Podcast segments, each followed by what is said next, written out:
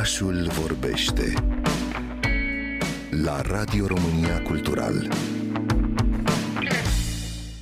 Un etnolog al sinelui a fost numită Annie Ernaux, scritoare feministă, care a primit anul acesta premiul Nobel pentru literatură. Academia suedeză a vorbit în motivația sa despre curajul și acuitatea detașată cu care dezvoluie sursele, străinările și piedicile colective ale memoriei personale. La puțin timp după anunțarea Marelui Premiu, în colecția Nancy a editorii Pandora M apare un prim volum care cuprinde două dintre creațiile sale. Pasiune simplă a mai fost tradusă cu ani în urmă de Vasile Zimcenco, tot la Pandora M. Confesiunea adolescentă este tradusă pentru prima dată de Mădălina Ghiu.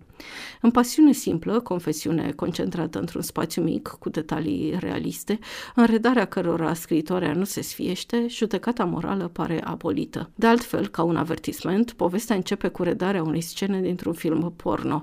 Urmează apoi descrierea pasiunii reale pe care autoarea a trăit-o timp de 2 ani pentru un bărbat din Est căsătorit. Pasiune simplă, pentru că, deși este amintită istoria mare din acei ani, printre care și căderea lui Ceaușescu, aceste evenimente sunt doar notate. Istoria personală, gesturile care unora le pare exaltate din cadrul unei povești de dragoste neîmplinite, dar care pe moment pentru protagonist au cea mai mare însemnătate, este tot ceea ce contează. Dar dacă scriitoarea nu n-ar fi asigurat în nenumărate interviuri că totul a fost cât se poate de real, am fi citit această poveste ca pe o ficțiune reușită în care sunt sigură că ne-am fi regăsit. Mădălina Ghiu Acestea câteodată au fost luate de memorii, dar ele sunt mult mai mult decât memorii. În însăși definiția memoriei, cel care scrie memorii nu este un istoric rece. Memoriile scriitorilor nu sunt opere științifice, pentru că ele includ și trăirile, sufletul uh, autorului.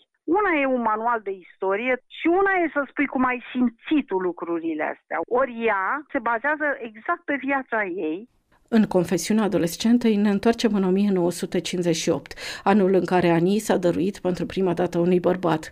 Trăirile de atunci au marcat-o și i-au impregnat stilul de mai târziu.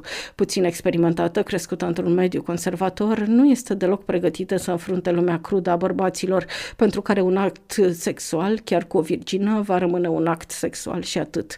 După 50 de ani, Ani Erno simte pe această fată de 18 ani ca o prezență reală, Modelina Ghiu târziu. Confesiunea adolescentei, care este practic un act de curaj.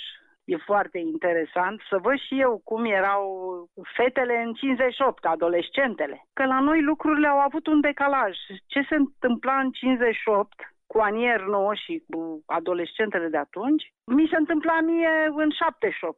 Cred că era un decalaj de 20 de ani. Asta m-a șocat, în primul rând. Exact la relațiile cu băieții, la pierderea virginității, probleme care probabil peste 20 de ani în Franța erau deja rezolvate. La noi încă erau exact aceleași probleme de atunci, care cred că în 58 nu existau. Nu mi-amintesc ca mama să-mi fi povestit uh, că a trecut prin asemenea frământări spirituale, în primul rând în legătură cu relațiile bărbați-femei. Păreau mai emancipați atunci și apoi o recădere în anii 80 la vechile tradiții. Despre asta e cartea asta, despre adolescență, pe care ea o și numește, această carte este Darul Rușinii. Pentru că ea practic nu știa cum să se comporte cu sexul opus.